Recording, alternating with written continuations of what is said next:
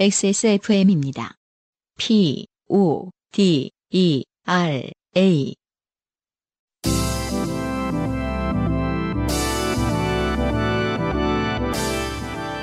요즘은 팟캐스트 시대.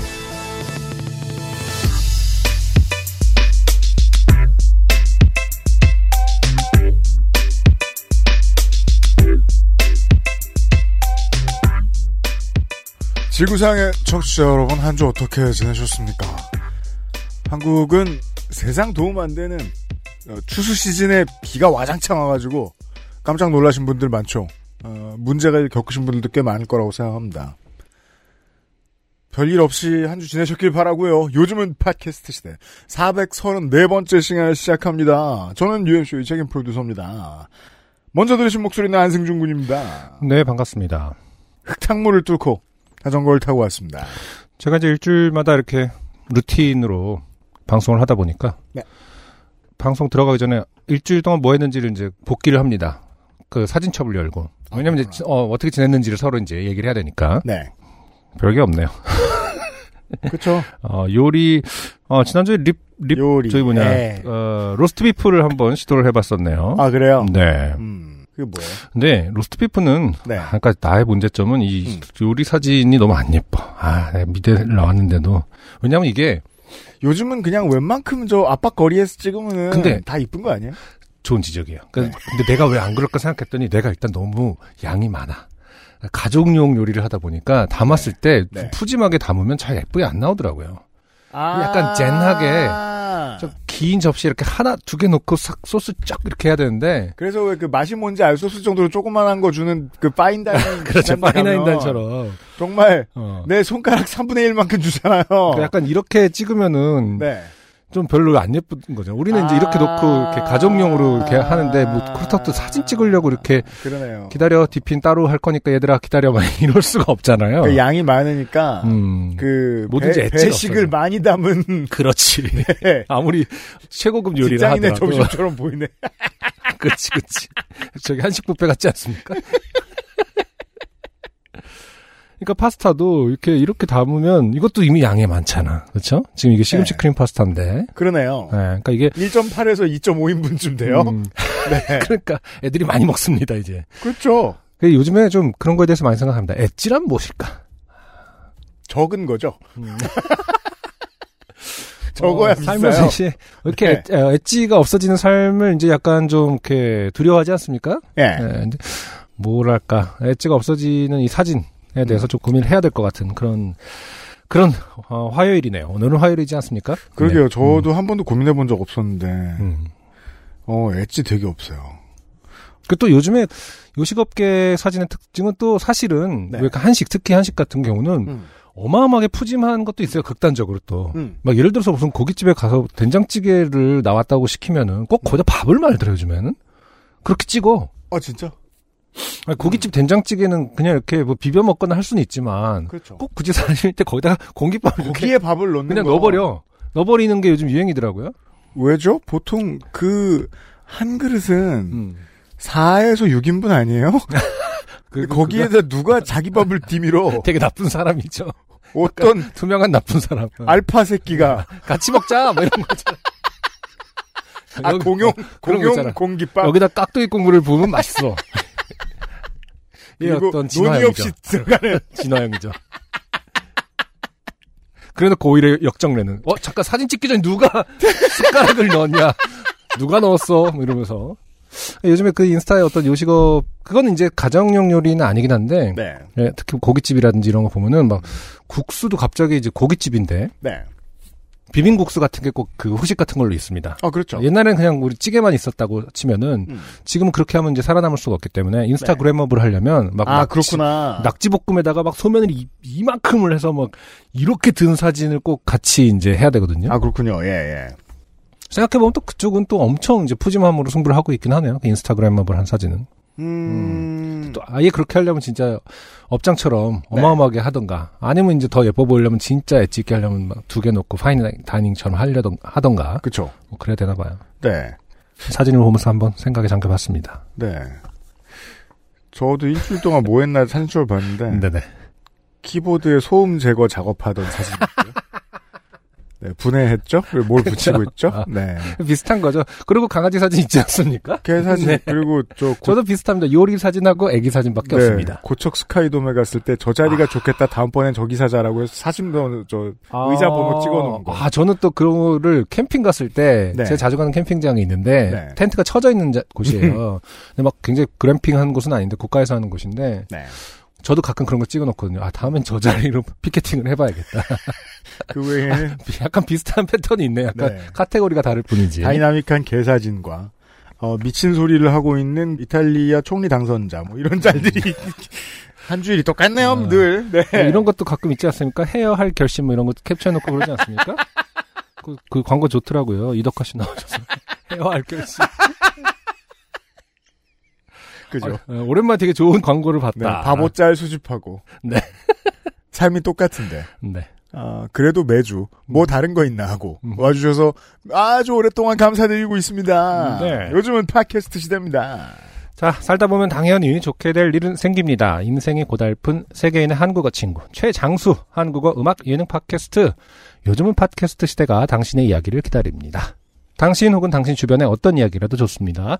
진한 인생 경험 이야기 적어서 요즘은 팟캐스트 시대 이메일 xsfm25 골뱅이 gmail.com 조땜이 묻어나는 편지 담당자 앞으로 사연을 보내주시면 저희가 모두 읽고 방송에 소개되는 사연을 주신 분들께는 커피 비노에서 더치커피, 주식회사 빅그린에서 빅그린 anti hair loss 샴푸를 TNS에서 요즘 치약을, 정치발전소에서 마키아벨리의 편지 3개월권 꾸루꾸루에서 꾸루꾸루 요팟시 선물 edition을, 큐비엔에서 보내드리는 실키 어린 콜라겐 1개월분을 XSFM이 직접 보내드리는 XSFM 관현호 티셔츠를 선물로 보내드립니다. 요즘은 팟캐스트 시대는 커피보다 편안한 커피 비노 더치커피, 피부의 해답을 찾다 더마 코스메틱 앤서 나인틴에서 도와주고 있습니다. XSFM입니다. 오늘 커피 드셨나요? 더치커피 한 잔 어떠세요? 최고의 맛과 향을 위한 10시간의 기다림. 카페인이 적고 지방이 없는 매일 다른 느낌의 커피. 당신의 한 잔을 위해 커피비노가 준비합니다. 가장 빠른, 가장 깊은 커피비노 더치커피. 후기예요. 자, 이번 주의 후기. 공부를 많이 해야 됐습니다. 후기를 읽기 위해서. 음흠. 일단 오세호 씨 엔진 돌리는 장비를 ASU라고 하는데 다들 공항에서 일하지 않는 한 보실 리 없을 것 같아 궁금해하실까봐 보내봅니다. 항상 잘 듣고 있습니다. 화이팅. 이건 그래서 예. 엔진 돌리는 장비 동영상을 저희가 지금 봤는데 네. 사실 커피차 같이 생긴 아, 지금 저도 이제 보고 있습니다. 네 에어 스타트 유닛이래요.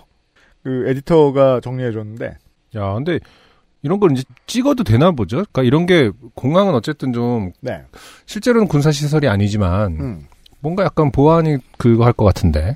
유튜브에 찾아보세요. 아, 맞구나. 너 돈만 있으면 공항 만들 수 있어요. 아, 그렇군요. 시- 시- 심지에서만 할수 있는 게 아니군요. 어, 하긴, 그쵸. 너무 이렇게 어렵게 생각할 필요가 없는 거죠. 그 왜냐면 비행기도 우리가 결국 사람이 만든 그죠. 어, 기기 아니겠습니까? 어, 우리가 안 할 거거든요, 이거. 음, 자, 그리고 비행기와 공항 노동과 관련해서 도움 말씀을 주신 분들이 또 계신데 이찬영 네. 씨도 있어요. 네. 안녕하세요. XSFM 임직원 여러분. 늘 열심히 듣고 있는 공부 노동자 이찬영입니다. 오랜만에 제 경험 및 덕질과 관련된 분야가 나와서 말 한마디 얹어보려 합니다. 좋아요. 저는 공군 비행장에서 복무했었습니다. 아, 네. 어, 그래서 그 시동을 거는 작업을 몇 번 도와준 적이 있습니다. 그렇죠. 병사가 할 일은 아니고 assistant 일을 하셨겠죠. 아, 그렇군요. 음. 433회의 후기에 나온 점프, 점프 뛴다의 그 점프는 음. 다른 차나 비행기가 아니라 ground power unit이라는 기계를 씁니다. 그렇죠. 점프 띄워주려고 비행기가 비행기 옆으로 가는 건 좀 비합리적인 그렇죠. 것 같고요. 그리고 거들먹거리면서 내리기엔 너무 높지 않습니까? 그렇죠. 내려오는 동안 거들먹이 사라져요. 원래 이제 지나가다 도와줄 때 점프 띄워주려면은 음. 나올 때 이렇게 무슨 일 있을- 거들먹거리면서 나와줘야 되는데. 그리고 이렇게 경차가 이렇게 쓱 와가지고 네. 보통 이제 그 중년 그 이상의 어떤 사람이 내립니다. 음흠. 그러고 이렇게 말없이 자기 엔진을 열어서 이렇게 그렇죠. 까만색 빨간색에 꽂고 비행기에 꽂는 것도 이상하잖아요. 네. 저는 사무실에 앉아 있다가 가끔 담당 병사가 도와달라고 하면 달려가서 같이 비행기까지 어, 밀어주었던 기억이 나네요. 어, 비행기를 밀어줬답니다. 공군에서 저 경험을 한 뒤 궁금해서 찾아보니 보조 동력 장치가 장착된 항공기는 일반적으로 필요가 없다고 합니다. 음, 저희가 왜 그런 상상력을 발휘하지 못했죠? 음, 그러게요. 그 항공 기 내 보조 동력 장치라는 게 있대요. 그렇겠죠. 그, 그, 그 큰데 음, 점프는 직접 뛸 수 있지 않을까 생각을 해봤어야 됐다. 오랜만에 아는 게 나와서 신난 대학원생이었습니다. 고마워요. 그렇군요. 대학원생은 신날 음. 일이 별로 뭐 없거든요. 우리가 이제 흔히 말하는 철덕들은 좀 있다고 했는데 이렇게 네. 항공기 항덕들이 당연히 아, 맞죠, 있겠죠. 맞죠, 맞죠, 네, 맞죠. 네. 네. 그분들이 좀 들고 일어나신 것 같습니다. 음. 자, 또 한 분의 후기. 곽경택 씨. 제주도에 사는 곽경택입니다. 태풍 사연이 채택됐던 게 6년쯤 됐나? 오래됐는데 청취 후기 겸 생존 신고로 매일 씁니다. 그동안 좋게 된 사연은 몇 개 있지만 웃자고 얘기했다가 그 알실 사연으로 전환된 사연은 아닌가 고민하며 좋게 좋게 살고 있습니다. 전자제품이 맞으면 정신 차리는 이유는 이미 많은 분께서 후기를 보내셨으리라 생각합니다. 요파 씨를 미대생 만 듣나요? 당연히 전기 전자인들도 듣습니다. 저도 한 명의 전자인으로 후기 남깁니다. 네. 맞으면 먼지 제거가 되어 정상으로 돌아오는 건 불가능한 경우는 아닙니다. 네. 하지만 99.999%는 냉납 현상이 원인입니다. 냉납 현상. 냉납. 납이 상온에서 녹거나 해체되는 거죠. 음, 상온에서 녹거나 해체된다. 예를 들어, 어, 그러니까 상온에서 녹을 리는 좀 만만할 것 같은데? 그 저는- 그 과열이 돼서 녹는 건가? 그럴 리도 없잖아. 그러게 그건 되게 영화 링 같네요. 음, 근데 이제 그걸 실제로 보긴 많이 봤단 말입니다. 그냥 떨어져 나가는 거 말고 녹아 있어요? 그러니까 어떻게든 떨어져 나가 있는데 그쵸, 형체가 그쵸. 어떻게 분해돼 음. 분리가 돼 있는데 네. 그게 이제 녹은 이유라고 설명하는 분들도 있더라고요. 어, 자세히는 모릅니다. 네. 네. 냉납이란 말은 옛날에 많이 들어봤었어요. 음.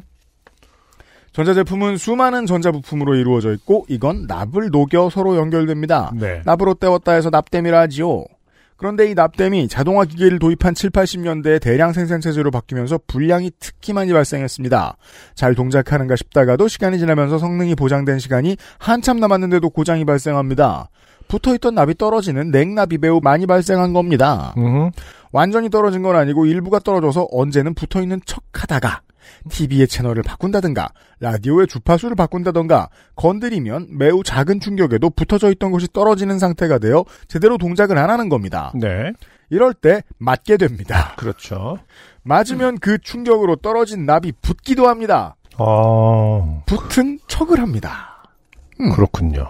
그래서 한 대 맞으면 되기도 하고 두 대 맞으면 되기도 하고 음, 납이 떨어진 부위는 눈에 안 보일 만큼 떨어져 있다가 두드려 맞을수록 떨어진 간격이 더 커지게 됩니다. 이해돼요. 네네. 그래서 맞는 횟수는 늘어나게 됩니다. 음, 그러다 100대를 맞아도 그 떨어진 부분이 제 위치로 돌아오지 못해 고쳐진 척을 하지 못하게 되면 버림을 받습니다. 그렇군요. 혹시 레트로풍으로 고장난 TV나 라디오를 전시용으로 쓰실 때 이런 냉납으로 인한 간단한 고장이 있을 수 있으니 수리를 한번 받아보시는 건 어떨지요. 그렇군요. 그래서 그 왜 유튜버들 386 PC 같은 거 잘 돌아가는 거 막 그 영상 찍어 보여주고 음, 옛날 TV로 넷플릭스 보고 이런 거 하게 하는 아, 진짜? 시연데 헐. 기본적으로 납땜쯤은 잘 하는 사람들일 거예요. 그러겠네요. 100%. 네. 네. 아무튼 그렇군요. 한 대 맞으면 되지만 사실은 맞을수록 간격이 떨어진다. 납은 아, 납이 제일 불안정한 것 같아요. 그래서 납땜이 그렇죠. 언제나 후기를 쓰고 있자니 그 시절 많은 가정에서 TV 옆에 펜치 플라이어, 펜치를 리모컨 마냥 세트로 사용했던 기억이 납니다. 네네. 저희 집도 그랬습니다. 네. 너무 오래 써가지고 음, 그 노브가 떨어진 거예요. 음, 그쵸. 맞아요. 그 돌리는 거. 근데 그게 어디 갔는지 모르고 찾아 헤매다가 떨어져 있으면 또 안전한 모양일 때하고 다르게 생겼으니까 좀 네. 실수로 밟아요? 음, 보통 막내 아들이 밟아요? 그렇죠. 레고 밟는 것처럼. 네. 저 같은 놈이 으악! 깨졌어요. 아, 그렇죠. 예, 그다음부터 펜치를 씁니다. 맞아요. 그 친구들이 저희 집에 와서 놀랍니다. 음흠. 그리고서 이 집이 가난하다고 소문을 냅니다. 야, 이 새끼야, 그 노브가 고장난 거지. 물론 그럴 수도 있다만, 그것과 그것은 다르다. 네. 그때는 뭐 채널이 한 세 개밖에 없었으니까. 네 개 있었죠. 네 개 정도 네. 있었으니까. 음. 그렇게 크게 뭐 이렇게 뭐 어른들이 좋아하는 채널 뭐 이렇게 9번에다 해놨다거나 맞아요. 9번, 7번 돌려가면서 네. 다 해결이 되는 다섯 개일 때가 아니고 네 개일 때 그런 일이 있었던 것 같아요. 그러게요. 아무튼 냉납 현상이라는 것은 처음 알았습니다. 설명충 여러분 고마워요. 네. 자, 그리고 최성빈 씨는 대검찰청의 이주영 사무관입니다. 보이스피싱 전화를 받으셨던 그분. 이준영 사무관. 네. 네. 그래서 이제 녹음을 눌러놓고 신나하고 있는데 상대가 음. 눈치채고 끊었던. 그렇죠. 예, 별건 아닌 사연을 보내주셨던 분이죠. 아직 이준영 씨를 그리워하고 있는 중인 최성빈입니다. 네. 방송을 듣던 중 작년에 종교학 관련 교양을 들으며 조사한 내용이 나와 당시 발표 자료를 참고해 보내드립니다. 아, 설명충 가득한 오늘 후기 시간이에요. 좋아요. 배우는 게 많습니다. 사리, 사리는 결석이 아닙니다. 아니래요. 결석일 것으로 추정된다는 주장이 꾸준히 있었으나 그렇죠. 그 꾸준히 있었다는 건 제가 알고 있는데 전 업데이트가 안 됐었는데 음.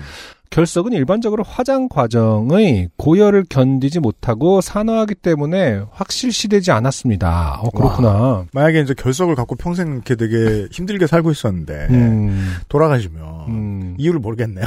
결석이 안 나오니까. 그렇죠. 근데 저도 또 결석을 몇 번 받지 않습니까? 네. 저는 그 결석이 하긴 그 체내 파쇄술 하잖아요. 음. 그거 하면은 부서지는 거니까 네. 쉽게 말해서 불에도 약하겠네요. 그 화장 후에 남는다라고 생각하면은 뭔가 좀 다른 종류의 것일 거란 생각이 드네요. 그러게요. 결석이 다이아몬드 같을 거라고 생각할 수는 없습니다. 그러니까. 네. 그러다가 93년 말 입적하신 경기도 평택 인근 사찰의 고승께서 유언으로 사리가 나온다면 유용한 일에 써달라고 부탁하셨고 이때 나온 사리 중 두 가를 95년 연구실에 제공해 성분 분석을 시도하게 되었는데 칼슘을 기반으로 한 무기화합물로 확인되었고 어, 몇 가지 방사성 물질과 티타늄 등이 검출되었으며 강철보다 높은 경도를 확인할 수 있었다고 되어 있네요. 어, 신소재군요. 어, 두 가지가 신기합니다. 일단 93년 전에는 그러면은 이것을 네. 화장한 본인의 그것이니까 허락 없이는 연구할 수가 없었겠군요. 그렇죠. 그리고 93년 정도 때 이것을 이제 당시에 깨어있던 음. 고승께서 이것을 어, 연구해 보아라. 음. 하긴 이게 어떻든 좀 종교의 영역이니까 그것에 그렇죠. 과학의 어떤 현미경을 들이대는 것에 대해서 원치 않았겠. 원치 않았겠군요. 네. 어, 티타늄이 왜 나와요? 방사성 물질은 뭐 원래 있는 거고 티타늄 네. 대단합니다. 네. 후기를 보내며 뒤늦게 찾아보니 해당 연구자분의 신원 파악이 어렵긴 합니다만 일단 관련 기사들이 여럿 확인되긴 해서 보내봅니다. 이런 거 궁금하면은 네. 이게 예의가 아닌 것 같습니다만 그냥 저 윤세민 에디터한테 물어보세요. 금방 알아내 줍니다. 인하대 분석화학실의 임형빈 박사팀이래요. 근데 이 90년대 아니면 00년대쯤에 하신 모양인데 이, 거, 이 네. 조사를 아 어. 90년대라고 써 있군요. 네. 어, 하늘이 높고 날이 춥고 졸려서 죽을 것 같습니다. 피곤한 와중에 정신 차리게 도와주는 XSFM이 얼마나 고마운지 모릅니다. 제안서 발표 끝나고 나면 사연 하나 보낼 짬이 나올 것 같네요. 이 어떤 패턴들은 약간 자기네가 이제 그 아카데믹하게 음. 어, 학문적인 것들이 실제로는 현실 세계에서 아무 쓸모가 없다라는 걸 깨닫고 음. 어, 사연을 보- 그것과 관련해서 어, XSFM에 좀 어, 보내는 것 같다라는 느낌을 받을 때가 있어요. 네. 음, 그때가 계속 공들여온 지식 음. 여기서 유용하게 써보자. 어, 공부노동이 너무 허탈할 때가 그때죠. 네. 사연으로서만 가치를 그러니까 아무도 알아주지도 때. 않는데 알고 싶어 하지도 않고 네. 한편의 좋은 사연으로 끝날 가끔 때. 사연을 써주세요. 힘들잖아요, 여러분. XSFM 임직원 여러분들도 혹시 소개된다면 듣고 계신 청취자 여러분들도 다들 늘 건강하시고 음, 행복하시길 바랍니다. 나의 아이패드에서 과제 마감 치느라 카페인에 절여진 채로 보냄. 네. 최성빈 씨 및, 어, 설명을 열심히 해주신 이번 주에 후기 보내주신 많은 여러분 감사합니다. 어, 이게 그러면 어쨌든 예. 아, 티타늄, 방사선, 뭐 무기화합, 칼슘을 기반으로 한 무기화합물은 별로 놀라운 일은 아닌데 아마 또 결석도 비슷할 거예요. 음, 그렇죠? 음. 아마 결석의 종류가 뭐를 기반으로 한 게 한 세너 가지로 나눠진다고는 하더라고요. 음. 뭐 인이라든지 칼슘. 그래서 이제 뭐 아직 아직 정확한 자료는 없지만 뭐 시금치와 뭐 이렇게 결석이 있는 사람들이 피해야 될 음식에 여전히 이제 칼슘이나 칼- 그런 거에 칼륨이 많은 아, 것들 예, 예, 피해야. 된다 뭐 이러는데 음. 음, 티타늄은 원래 사리뿐만 아니라 다른 어떤 뼈 같은 데서도 분해하면 나오는 건가? 그러게 말이에요. 뭐 어쨌든 티타늄도 자연에 있는 물질이잖아요, 그렇죠? 음. 어 신기하네. 여튼. 어쨌든 티타늄 정도 되니까 화장을 해도 그 남아 있는 거고, 그렇죠? 네. 다른- 공덕의 결과물은 방사성 물질과 일부 티타늄. 진짜 대단한 물질적으로는 그렇다. 네. 고 배웠습니다, 이번에. 네. 설명충 여러분 고마워요. XSFM입니다. 나이 들어 보여? 시간의 흐름을 막을 수 없다면 늦춰줄게. 엔서 나인텐이니까. 주름 개선 특허 완료 리얼톡스 랩으로 감싼 듯 탄력 있게 단 하나의 해답 앤서 나인틴 리얼 앰플 간혹 등장하는 네. 입주 장르의 사연. 한경훈 씨입니다. 네. 저는 약 2년 전에 아파트 청약에 당첨되어 올 12월에 입주를 앞두고 있습니다.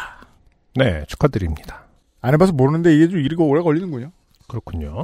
처음으로 입주하다 보니 이제서야 알게 되는 것들이 많이 생기네요. 입주 박람회, 사전 점검, 입주 예약 등 입주를 위해 준비해야 하는 것들이 꽤 많고 다양했습니다.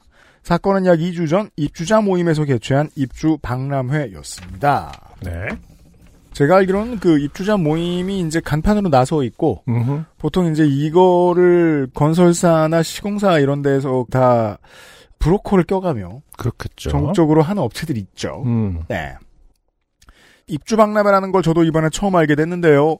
입주 박람회란 새 집으로 입주를 하게 되면서 필요한 이사, 입주 청소, 인테리어, 가전제품, 가구 등등 이사를 하게 되면 필요한 것들이 많으니 입주자 대표회의에서 입주자 박람회 기획사를 선정하고 이 기획사가 여러 업체들을 모아 박람회를 개최하고 입주자들은 박람회에 방문해서 업체 선정, 견적 검토 등을 진행하는 공동구매 같은 거였습니다.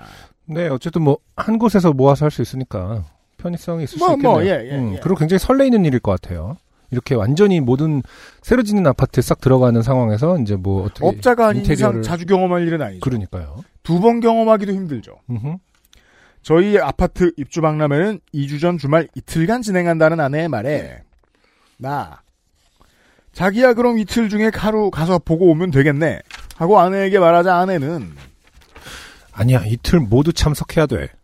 토요일과 일요일 주는 사은품이 다르단 말이야. 그럼 다 가야죠. 음, 그리고 경품 추첨도 있는데 이것도 토, 일 따로 추첨하는 거니까 경품 추첨도 해야 돼서 이틀 모두 가야 해.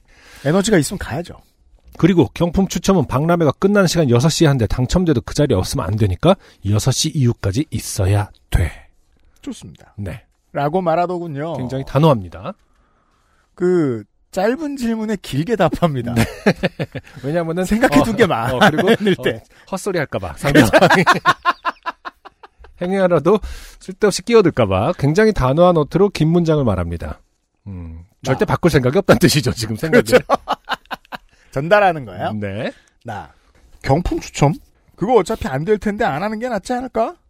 라고 말해봤지만 이게 이제 성의 없는 말 같아도. 가장 과학적인 진술입니다. 아내의 결심을 돌릴 방법은 없었고 저희는 주말 이틀 모두 다 가기로 했으며 6시에 시작하는 경품 추첨도 참여하기로 했습니다. 네. 토요일 4시 반 정도 박람회장에 도착했습니다. 제 예상 밖으로 규모가 꽤 컸고 참여한 업체도 이사, 입주, 청소, 인테리어, 가전, 가구, 거기 렌탈 업체까지 다양했습니다. 그럼요. 집에는 가장 많은 물건이 있거든요. 그렇죠. 저는 박람회 관련 전권을 아내에게 일임하고 과로 사실 전 아무것도 몰라요. 과로 이게 이제 그 부부 고버넌스죠. 음. 위임하고 권력을 주면 까맣게 잊어버립니다. 네. 네. 오늘날 민주주의의 허점이기도 합니다. 권력을 위임, 일임한 뒤에 음. 까먹어 이것들이. 세 살 된 딸과 함께 박람회장을 한번 둘러본 후 아이들을 위해 마련된 간이 놀이터에서 놀면서 아내를 기다렸습니다. 분업할 수밖에 없네요. 네. 네, 따님이 있으니까. 박람회가 끝나는 6시쯤에 아내가 와서는 아내, 와, 대기줄이 많아서 제대로 업체랑 상담하고 견적받은 게 하나밖에 없어. 생각보다 시간이 오래 걸리는데, 그리고 경품 응모는 예약을 하거나 상담을 하면 참여 업체들이 한 장씩 주는 걸 가지고 응모하는 거래. 그래서 한 장밖에 응모를 못했어. 아, 음. 상담 완료 시, 음, 상담 알려시 주는. 예, 네. 근데 응모권을 줍니다. 그렇군요. 라고 말하더군요. 저는 이게 요파시에서나 듣던 아이돌 팬싸 참여하는 방식이구나. 음, 그래, 이 박람회를 기획한 기획사도 먹고 살아야지. 라고 생각하고는 경품을 추첨하는 곳으로 갔습니다. 경품은 그릇 세트, 벽시계, 체중계부터 공기청정기, 에어프라이어 등이었지만 아, 좋네요. 음, 다 좋은데요? 그러게요. 당연히 이런 건 눈에 들어오지 않았고 1등 상품인 65인치 TV만 보이더군요. 야, 이제는 65인치 TV 가 있군요. 더 큰 것도 많죠. 그러니까. 네. 약간 경품으로 나올 정도로 이제. 네. 65인치가.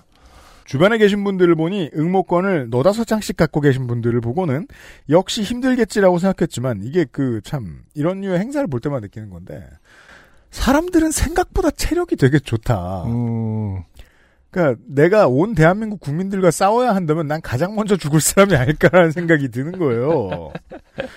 아니 상담을 대, 너다섯 번 하고 이렇게 응모권을 꼬박꼬박 챙겨 오셨다는 거 아닙니까? 네. 하루 종일? 음흠.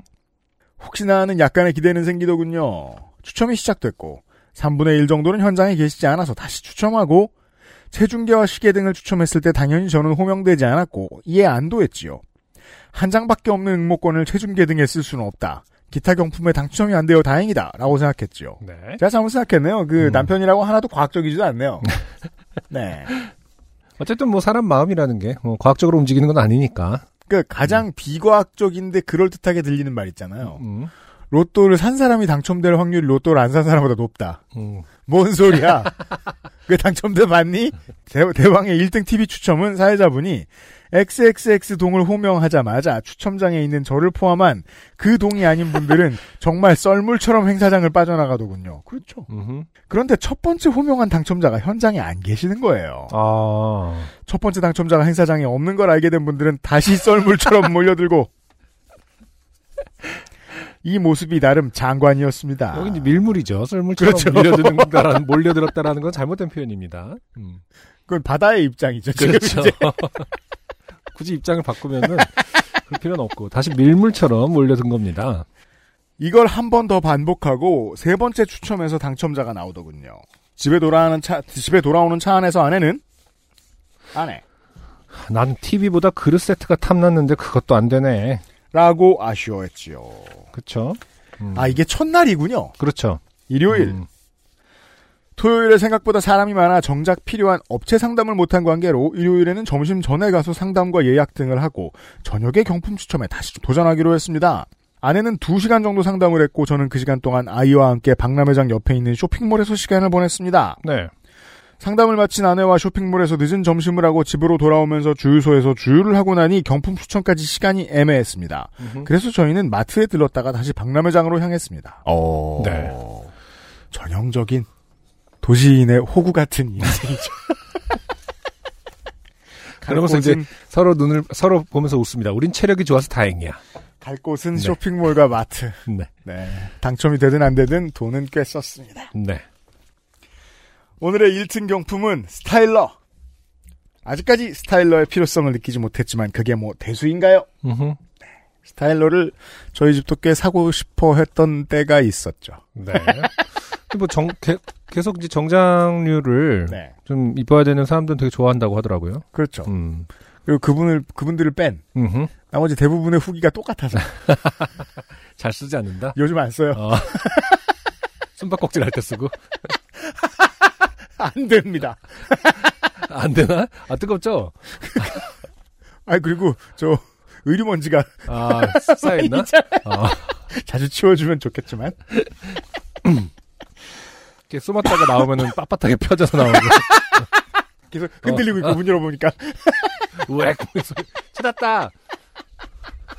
왜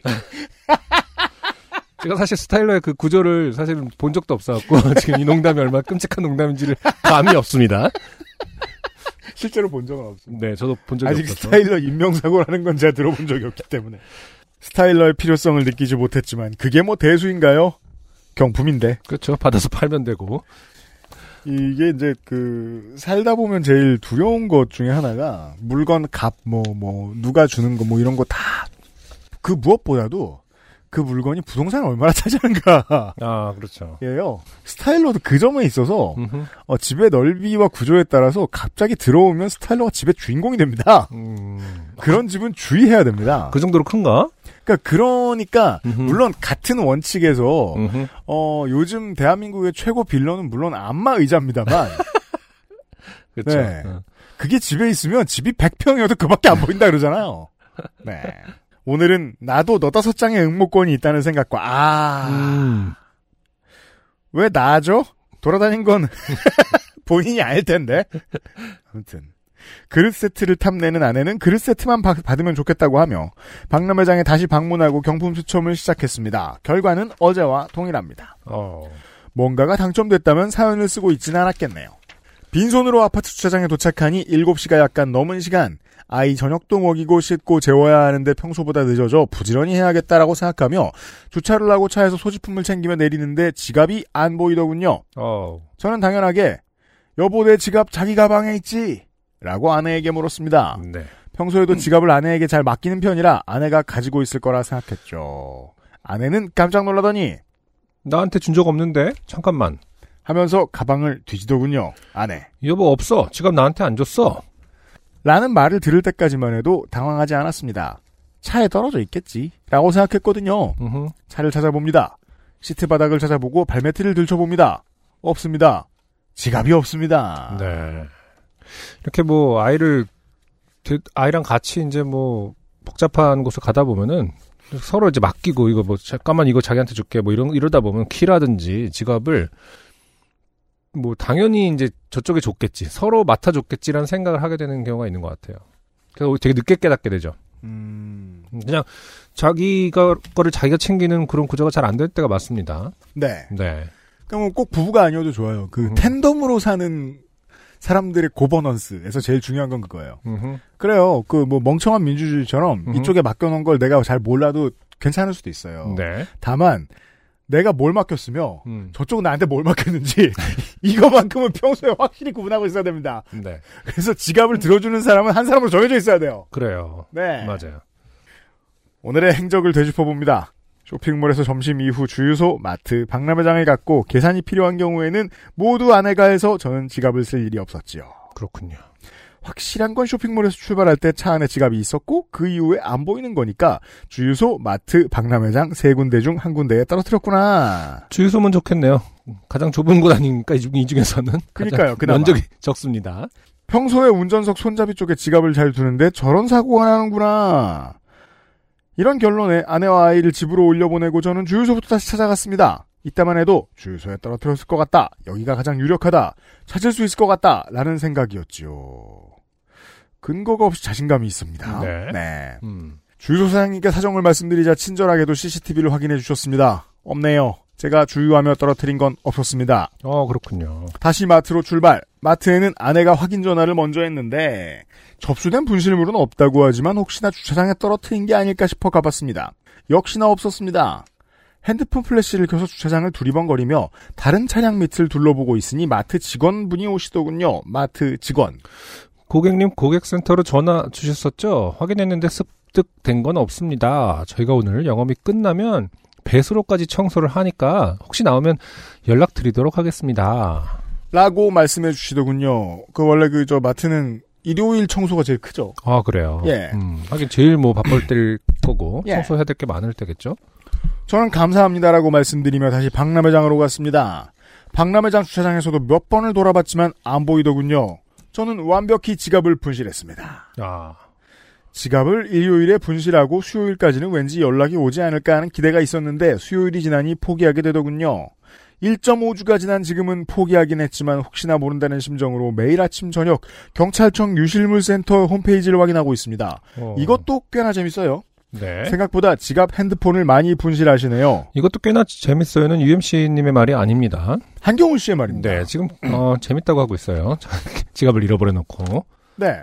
분실자 이름으로 검색이 가능한데 한경훈을 검색하면 한땡훈 성함을 가지신 분들의 분실물이 검색되거든요. 음, 8월 31일 운전면허증 안산 상록경찰서, 9월 24일 새가 그려진 지갑 서울 성북경찰서 두 명의 한땡훈 씨 찾아가시길 바랍니다. 아, 남의 걱정을 해주고 있습니다.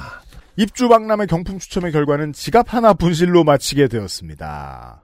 이 자리를 빌어 TV 스타일러스 당첨되신 두 분을 포함한 다른 여러 경품에 당첨된 분들 축하드립니다. 처음으로 입주를 하게 되면서 좋게 될 일이 많지 않길 바라는데 왠지 연말 정도의 사연을 쓰고 있는 제 모습이 상상됩니다. 한경훈 씨의 사연이었고요. 네, 입주를 앞두고 액땜을 하신 사연이었네요. 에디터가 이런 걸 찾아줬습니다. 네. 로스트 111.go.kr 그러니까. 경찰청 유실물 통합 포털이에요. 음, 좋네요. 전국의 경찰서에서 네. 유실물이 들어오면 음, 여기에다 입력합니다. 그렇구나. 그래서 그냥 전국 어디에 있는 사람이거나 내가 잃어버렸는데 혹시 경찰에 있나? 싶은 분들은 여기서 찾아보시면 됩니다. 어, 습득물 검색. 그래서 제가 지금 보고 있거든요. 요 근처에서는 서대문서에서 신분증하고 기타 지갑을 누가 잃어버렸어요? 어허. 그리고 음. 검정 크로스백 수색역 한국철도공사 아 이게 철도의 협조도 받는군요. 그러네요. 네. 이건 뭐예요? 어, 강원랜드 카지노, 괄호 열고 머신 내서 현금. 개평이냐? 대한민국 경찰은 이런 것도 찾아줍니다. 네. 꿀꺽하지 않아요. 분류명. 아, 분류를 내가 한 2년 전에 잃어버렸던 에어팟이 아직 있네. 찾아봐야겠네. 제가 지금 보고 있는데 네. 어마어마하게 많아요. 이게 지금 경찰 인력의 한 절반쯤은 이거 하고 있어도 좀 시원치 않을 정도로 많네요. 어, 그러니까요. 야 일이 이렇게 많습니다. 제가 에어팟으로만 결국 지 잃어버린 거. 어, 검색해봤는데, 뭐 이- 좋은 일자 2022년 10월 4일부터, 그러니까 최신 버전으로 정렬이 되는 것 같은데, 네. 어, 굉장히 많습니다. 어, 지하철, 보관 장소가 지하철도 있고, 음. 경찰서도 있고, 음, 에어팟 본체 가르고 이어폰 없음, 에어팟 케이스, 검정 커버 에어팟, 에어팟 알 없음, 에어팟 한쪽. 에어팟 케이스 진짜 많다. 그러니까 내가 잃어버린 게 에어팟 케이스잖아, 사실은. 네. 2년 전에. 그렇죠. 나 한강에서 잃어버린 것 같은데 음, 아직 한번 다시 제대로 세부 검색을 해서 이것이 내가 내가 찾는 그 사람이 맞는지 네. 제 어머니가 맞습니다. 한번 긴 해봐야겠습니다. 이야기에 비해서 네. 결국 지갑 잃어버리지 말자는 이야기였습니다. 네. 한경호 씨 고맙습니다. XSFM입니다.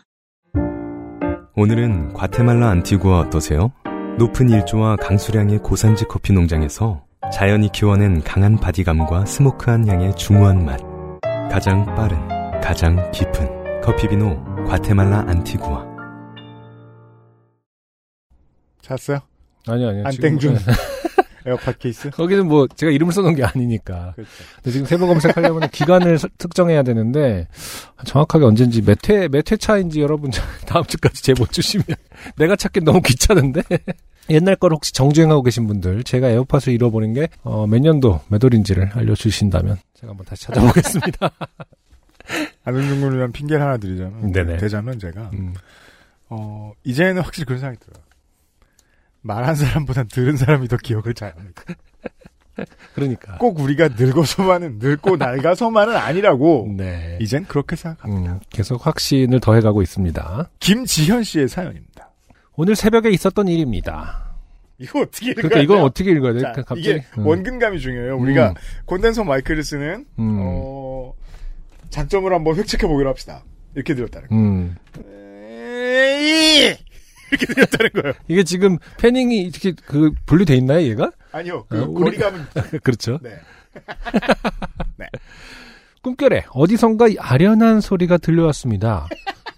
꿈 효과를? 내드렸어요. 어, 그? 이 머릿속에 물음표가 무슨 소리지 하고 머리, 물음표가 채워질 무렵 다시 오토바이 이번에는 선명하게 오토바이라는 내 음절이 정확하게 들렸습니다. 4, 50대 정도 되는 듯한 중년 여성의 목소리였어요. 참, 이게 신기해요. 한국 글자는 띄어서 읽으면 다 음절이 되죠. 음. 네. 그리고 이렇게 새벽에 어디선가 아련하게 들리는 소리인데 그 나이대를 특정할 수 있다라는 건 참 우리가 외국인의 목소리를 듣고 힘들죠. 나이대를 특정할 수 않죠. 있을까? 그것도 참 신기한 일이에요. 그렇죠? 음. 네. 우리가 다른 외국인의 외모를 보고 나이 특정하기가 좀 애매하듯이 음. 어, 그것도 어려운데 음성과 외모 다 음. 인종의 어떤 거를 탄다라는 게 좀 재밌어요. 익숙해지면 분석이 좀 되죠. 그러니까요. 네. 아직 새벽인데 해는 떴지만 이른 새벽인데 들려오는 소리의 크기로 짐작하건대 옆옆 또는 옆 옆 옆 골목 즈음인 것 같, 같았습니다. 아, 그러니까 꿈결이라는 건 꿈에서 들렸다는 게 아니라 네네. 실제로 누가 지금 오토바이 찾고 있다는 얘기입니다. 그러니까요. 오토바이가 근데 대답을 뭐 타요 같은 지금 애니메이션이 아닌 순간 누군가의 이름이거나 타요.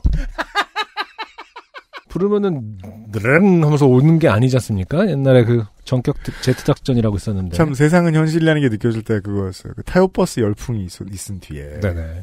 어 버스. 마을 버스, 심지어 네. 특장차 음. 이런 데도 다 눈알을 붙이기 시작했거든요. 그거에 그- 얼마나 아이들이 반응하는지 아세요? 지금도 여전합니다. 그 눈알들이 네. 요즘 먼지가 쌓여 시커멓습니다. 그, 참, 세상은 다 현실이다. 음, 네. 타요는 지금 사실은 최근 에피소드에서는 좀 세계관이 바뀌어서 우주로 가고 막 그러거든요. 뭐 아, 진짜요? 예. 극장판도 아마 막 우주 무슨 대마왕 같은 거 싸우고 그 뷰는 어떻게? 약간 어? 그 뷰는 어떻게? 한나 누나가 하지? 언제나 하나 누나가 하는 겁니다. 하나 누나가 네. 노르드 스트림을 담당하고 있었군요. 뭐, 뭐 하냐? 우린 뽀로로도 그렇고 왜 그렇게 굳이 세계관을 확장해 갖고 꼭 이렇게 그 배틀의 세계관 그 자기 동네에 로 있지. 가, 가든지 잘 모르겠어요. 노는 게 제일 좋으면서. 음, 그러니까 왜 싸워? 잘 놀 것이지. 자, 우리 집은 3층이라 같은 골목에서 말하면 바로 옆에서 말하는 것처럼 들리기 때문에 조금 떨어져 있겠구나 예상했습니다. 중년 여성. 오토바이! 그 와중에도 오토바이를 외치는 소리가 계속 이어졌습니다. 음. 마치 택시 하고 외치는 것처럼 또 들리는 그 소리는 이게 처음- 웬 난리면 같은 어. 소리예요. 왜 오토바이가 택시라고 들립니까? 그 소리 아니, 잠결이니까요. 어, 네. 쩝 소리 하나에도 그리고 본인이 말씀하신 것도 아니니까요.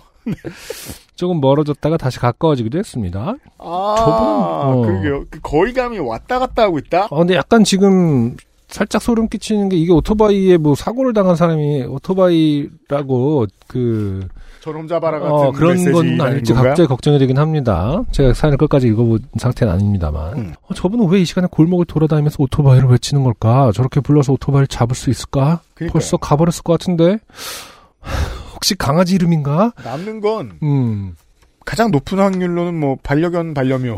음, 그쵸. 그뭐 네, 그렇죠. 이름이 사람이 보이네요. 또 이름을 네. 그렇게 지을 수 있는 거니까 사람 그렇게 사람의 있어요. 이름으로도 참 이상하게 지은 사람. 많고 네. 뭐 참 그렇죠. 오토바이 근데 아, 오토바이는 너무 오해가 크니까 그 진짜로 오토바이야 일로 와 그러면 정말로 산책길에 지나다니는 오토바이가 다 화들짝 놀랄 것 같은데. 과연- 타요의 세계관으로서도 맞지 않아요. 맞아요. 이름을 불러야지 왜 대명사로 칭합니까? 그렇죠. 야 버스 일로 어. 와봐. 어.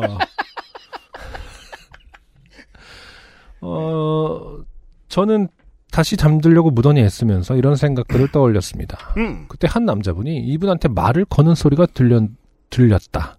아, 갑자기 반말합니다. 그랬구나. 내용은 들리지 않았지만, 김지현 씨 어, 꿈결에 쓰셨어요. 어, 한두 마디 대화가 오가는 듯 했어요. 음. 저 남자분은 왜 오토바이를 외치는지 알게 됐으려나? 하는 생각이 들었습니다. 오토바이를 외치는 소리는 계속되었어요. 아이씨. 계속해야 돼. 이 제가 제가 움직이지 말고 마이크를 돌립시다. 네. 오토바이.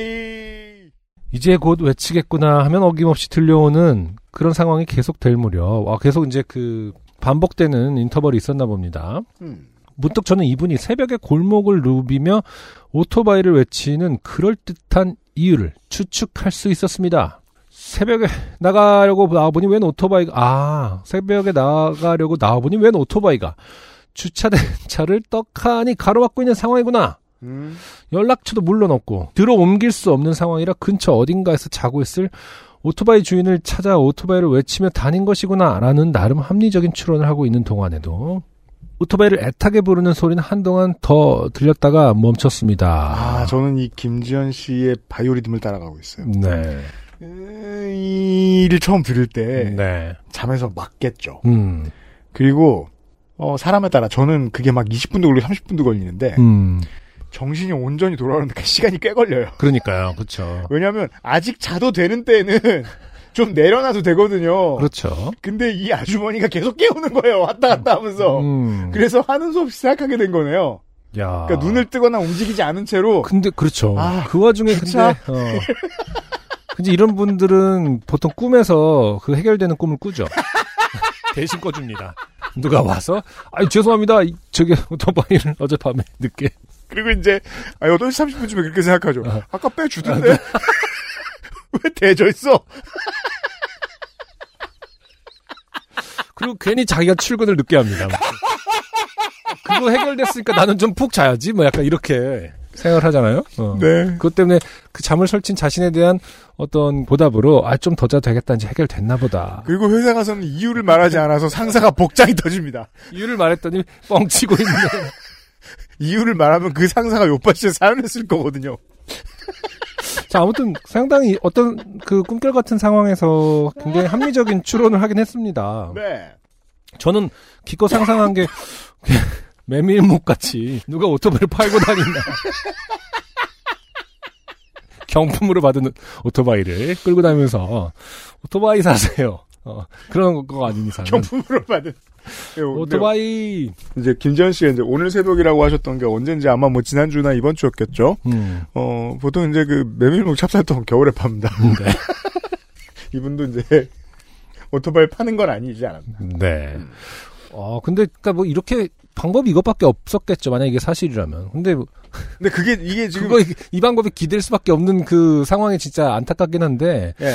누군가가 오토바이를 그렇게 대놓고, 새벽에 오토바이 하면, 어, 맞다! 막 이럴 가능성이 있는지는 잘 모르겠어요. 김지- 그럴 정도의 사람이라면, 음. 아이고, 나, 난가보다 할 수 있는 사람이라면 그렇게 되지도 않았을 것 같은데. 확률이 되게 희박하죠. 그니까. 네. 아니면 그렇게 깜짝 일어날 사람이라면 메모라도 남겨놓을 수도 있고요. 그렇죠? 네. 음, 전화 주시면 빼겠습니다. 여기밖에 될 데가 없네요. 뭐. 그 저도. 차 번호 외치고 다닌 적이 몇 번 있단 말입니다. 살면서 그래요. 상당히 못 알아먹습니다. 음, 예. 그렇죠. 거의 그 앞에 와서야. 음, 나름 합리적인 추론을 하고 있는 동안에도 오토바이를 애타게 부르는 소리가 한동안 더 들렸다가 멈췄습니다. 더 이상 목소리가 들리지 않았으니 아마 차를 포기하고 다른 수단으로 이동하기로 한 것 같았어요. 이후로 대화를 나누는 소리는 들리지 않았거든요. 여기까지 계속 자고 있습니다. 네. 근데 저는 이제 스쿠터를 소유해 본 적이 있고 몰아본 적이 있습니다만은 음. 오토바이는 그, 그 lock이 걸리면 아예 이동이 불가능한가? 뭐 이렇게 보통 기종에 따라 다르죠. 기종에 따라 다른데 네. 너무 큰 할리 같거나 두가티인데 아, 그 touring 같은 거. 어, 집채만한 이럴 때는 오토바이라고 하지 않고 그거를 상호 두가티 막 이렇게 이거야.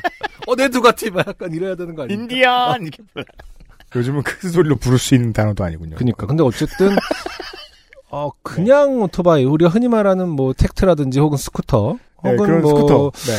그런 250cc 정도는 사실은 들려면, 옮기려면 진짜 옮기지 않나? 할리 같은 건 못 옮길 것 같긴 한데, 그치? 전 지금 하라면 안 하겠습니다. 아, 위험하니까? 그럼요. 그렇죠. 네. 음, 사실은. 척추는 소모성이에요. 내 뭐, 허리는 소중하니까요. 네. 오토바이 소리에 귀를 쫑긋하면서도 저는 눈을 뜨지 않으려고, 눈을 뜨면 아예 잠이 다 달아나 버릴 것 같아서 이불을 뒤집어 쓰고 꾸던 꿈을 다시 꾸려고 했는데, 기억이 나지 않았어요. 음. 가로 열고 글을 쓰면서 꿈이 떠올랐는데 베두나가 제임스 카메론 감독 영화에서 카메오로 유명 밴드가 배에서 공연을 하는데 갑자기 관객인 베두나 씨가 퍼포먼스를 하면서 사람들의 주목을 받는 장면을 보면서 음, 생각보다 별론데 하면 하는 생각을 했다는 꿈. 음, 다시 안, 안고도 되는 내용이었네요. 사실 여기까지 꿈 같은 얘기였고요. 네네. 제임스 카메론 감독이 그 배가 나오는 영화는 타이타닉이겠죠 아마? 유명 밴드가 저기 나오죠. 네. 거기서 이제 침몰할 때 그렇죠. 관현악 밴드 사중. 사중주 밴드였나요? 네. 밴드가 나오긴 합니다만은. 음. 음. 결국 눈을 뜨고 시계를 봤더니 6시 41분이었습니다. 남편은 저보다 소리에 예민하기 때문에 벌써 깼을 것 같은데 눈을 감고 있었어요. 저는 자는 상태를 연장하려고 버티면서 그죠. 지금 면장 버티는 얘기가 그렇죠. 지금까지 얘기입니다.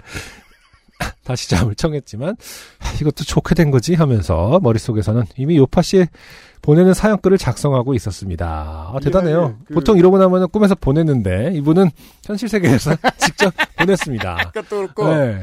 보통은 이제 여기서 좀 더 꿈이죠. 음, 그럼 커트거든요. 아슬아슬하게 그러게요. 합격하셨어요. 쓰다 보니 남편은 어느 순간부터 어느 순간 본이 사라지고 없더군요. 저기요 이거 음, 되게 심각한 문제라고 생각합니다. 저는 아침에. 둘 다 뭐 바쁘고 출근하는데 음흠. 어 사연 쓰다가 뒤돌아보니 남편이 없어진 건 평상시에 화목했으리라고 전혀 예측할 수 없는 분위기 아닙니까? 그러니까 평상시에도 서로 잠만 잘 뿐으로 이 집에서 근데 이거는 있다. 실제로 일어나서 썼다라는 뜻도 아닌 것 같아요. 음, 머릿속에서 사연글을 작성하고 있었고 쓰다 보니까 아, 결국 이제? 남편은 잠, 어, 아. 어, 이 분이 지금 음, 김지현 씨가 왜- 잠들어 있는 상황에서 출근을 했다. 뭐 이런 상황인 것 같아요. 옆 사람이 볼 때 오피셜 자는 시간이 있잖아요. 반대쪽 사람에. 그렇죠. 아직 눈 안 떴으면 자는 거예요. 그렇죠. 음. 문득 딸이 아, 반대항 피구 연습을 하러 7시 몇 분인가에 학교 간다고 했던 말이 떠올랐습니다. 하, 시간은 벌써 7시 35분. 일어나 보니 남편이 사골국을 데워 주어서 벌써 준비를 마친 딸은 밥을 먹고 있었어요. 아, 사라지고 게 출근을 한 게 아니라 그 침대 옆자리에서 없었다라는 뜻인 것 같아요. 아, 네. 그, 음. 그렇게 이해하니까 다시 정상 가족으로 돌아왔습니다. 네. 남편한테 다가가서 오토바이 하고 넌지시 말을 했습니다. 음. 남편도 역시 그 소리를 들었다고 하더군요. 넌지시 했대요. 자기 그 얘기 들었어. 새벽에 그 때문에 힘들었지 이게 아니라 오토바이. 그 쌈구어처럼. 되게 장안동의 나쁜 업자 같이. 오토바이 보지. 남편도 역시 그 소리를 들었다고 하더군요. 어제 친구들이랑 피구를 3시간 하고 근육통을 호소하던 딸은 푹 잤는지 아무 소리도 못 들었다고 하고요. 음. 여기까지 오토바이 때문에 아침부터 오토바이를 외치고 다니던 여자분도 또 그로 말미암아 적어도 절반의 동네 사람들이 연쇄적으로 좋게 된 일이었습니다. 주택에서 살다 보면 누구나 종종 겪는 일이기도 하죠.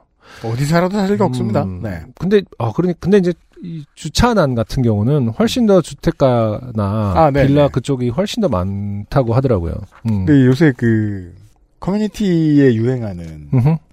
요즘 최신식 주차 빌런들 보면 네네. 다 아파트에서 두칸 차지하고 있는 사람들 보면서 그렇죠. 야 저거 세상에 음, 야 아파트는 쉽게 나가지도 못하는데 음 맞아요. 아무튼 어디에 살아도 그 주차 빌런들은 그렇죠. 있고 네. 심지어 저도 저희 집에 예전에 살던 집에 주차 자리가 저희 집이 그 어, 메인 통로 쪽에 제 자리가 있었어가지고 네. 그 이제 라이더 분들이 오시면 늘 제 차를 막고 있었어요. 아 예전에 네. 맞아요. 구조가 기억납니다. 그분들은 라이더시니까 그렇죠.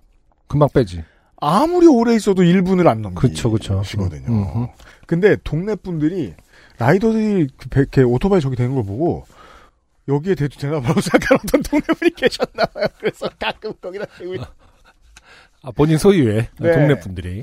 저는 근데 이때부터 이미 이게 불은들 음. 내 모양 빠지는 거 말고는 달라지는 게 없다는 걸 알고 있었기 때문에 아, 근데 정말 바쁜 상황이면 진짜 이거 어떻게 그 그리고 또 아예 차는 보통 이제 전화번호를 붙여놓는 게 좀 뭐 습관화 돼 있습니다만 제 기억이 있지만은. 맞다면 그때 사무실에 유면상 PD만 출근하는 날이었는데 제가 유면상 PD한테 늦는다고 전화하고 그 앞에서 그냥 기다렸던 기억이 나요. 정말요? 아. 아이패드를 이렇게 턱 들고서 한 30분 기다렸던 그래서 마주쳤습니까? 그럼요. 어. 쌍욕을 해줘야 되는 거 아닙니까? 아니 왜냐하면 그 대면을 해야 아. 다시 오지 말라는 메시지를 전해드릴 수 있단 말입니다. 음. 예, 네. 어, 기억나네요. 저 아까부터 계속 그 기억만 하고 있었습니다. 그니까요. 음. 저희도 아침에 나가려는데 주차장 앞을 막고 서 있는 차 주인이 겨우 통화가 됐는데도 바로 온다더니 결국 안 나타난 경우도 있었거든요. 아유 저도 제, 제 부지기수 당했습니다. 맞아요. 음. 사연이 길어졌네요. 사실 머릿속으로 다 쓴 사연을 다시 글로 써야 한다는 생각에 이것이 좋게 된 것인가 하는 생각이 들어. 아 안승준 군 예상이 맞았잖아요. 그러니까요. 쓴셈 치려다가 마음 먹고 앉아서 써봅니다. 그럼 안녕히. 어, 대단합니다. 어떤 이 행동력이 굉장히 좋으신 분인 것 같아요. 야, 음. 이 지지난주에 이어서 이 진정한 수면의 과학 그러니까요. 아, 우리 모두들 그런 생각 한번 해보잖아요. 이게 그, 꿈, 꾼 꿈을 비주얼라이즈가 돼갖고 시각화가 돼서, 어, 테이프, 녹화가 되면 참 좋겠다. 다시 틀어보는 거. 그런 거라든지 혹은 뭐 이런 것도 그냥 그거를 이제 텍스트화가 돼갖고 문자화 돼서 전송하기. 그러니까 내가 어저께 생각했던 것들을. 맞아요. 음. 얼마나 부지런한 분이냐는 거예요. 그쵸. 제가 30년째 지금 아쉬워하거든요. 꿈을 기록하고 싶다. 한 번도 제대로 해본 적이 없어요. 그래서 그런 작가분들, 현대미술 작가분들, 제 아는 분도 음. 매일 아침 일어나자마자 그걸 기록하는 습관을 가지신 분도 계세요. 어. 음.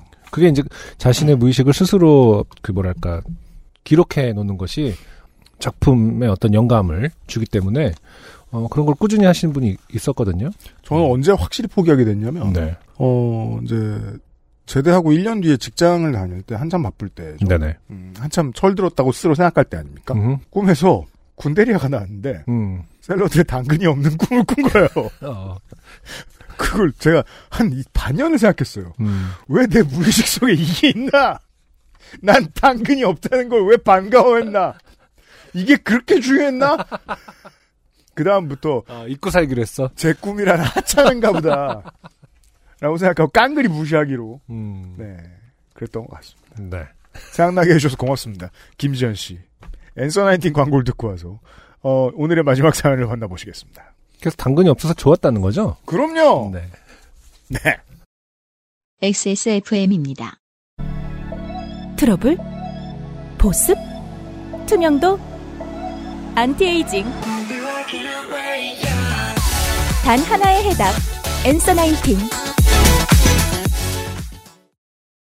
그러니까 이제 굳이 분석을 하자면 그 당근은 사람이 아니었, 아니 저기 당근이 아니라 뭐 부사관을 상징한다든지 뭐 어떤 그런 군생활 그 자체라든가. 혹- 혹은 뭐 어떤 그 뭐 부사관의 빨간 코였다라든지 음. 마치 울라프 같은 아니면은 뭐 지금 뭐 직장의 사장님의 사모님이었다든가. 아, 그런 식으로 사모님이 저한테 참 못 살게 굴었거든요.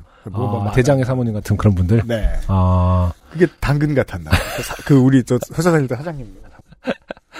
아니면. 채찍을 너무 많이 맞아서 예를 들어서 아니 비유적으로 그 당근을 좀 주면서 나를 부려야 되는 거 아닌가 그렇게 디깅을 해야 되는 겁니다 사실은 아, 아, 네. 그잘 파보면 언젠가는 채찍 꿈도 있었을 것이다. 그러니까. 그러면서 나는, 난 BDSM인가 이렇게 생각하다. 자꾸 편립만 파면 답이 안 나온다. 그렇죠 큰 그림을 봐야죠. 너무 그 거, 겉에만 핥은 거예요 꿈이라는 건 그런 게 아닙니다 자, 꿈을 잘 분석하는 습관을 가져봅시다. 시간이 있다면요. 네 끝으로 이지영 씨는 아주 오래 전부터 사연을 보내셨는데, 어, 처음 소개해드립니다. 음, 용기를 북돋아 드리자면, 네. 어, 언제나 한 끗쯤 모자랐어요. 훌륭했어요, 그동안. 네. 반갑습니다. 오늘 갓 겪은 따끈따끈한 좋게됨이 있어 애통한 마음을 담아 사연을 보냅니다. 저는 태어나고 26년의 시간 동안 영화 아바타를 본 적이 없습니다. 네. 일단 26년의 시간 중에 대부분은 아바타가 아, 그. 예, 개봉을 안 해서 한 2000, 뭐, 한 6년? 2009년작입니다. 어, 그렇구나. 네. 음. 하지만 어, 무슨 발화인지는 이해합니다. 왜 그런 영화 있잖아요. 남들은 다 봤고 수상 경력과 대중의 극찬도 화려해서 영화사의 한 획을 그은 대작이지만 정작 나는 딱히 땡기지 않았기에 한창 상영할 때 안 보고 지나쳤던 영화. 자, 이지영 씨가 말씀하시는 이런 영화를 네. 만든 사람은 보통 제임스 카메론입니다. 네. 그건 이지영 씨도 음. 저희도 음. 비슷한 나이대에 똑같이 경험했습니다. 아, 그럴 수 있겠네요. 예. 에디터도 음흠. 극장에서 본 제임스 카메론의 영화는 터미네이터 2밖에 없어요.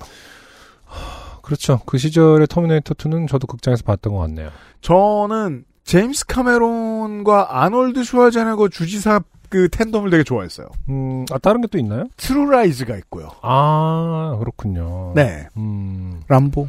람보는 그분이 아니죠. 아. 그, 아, 저, 그- 실베스터 스탤론이죠. 네. 네.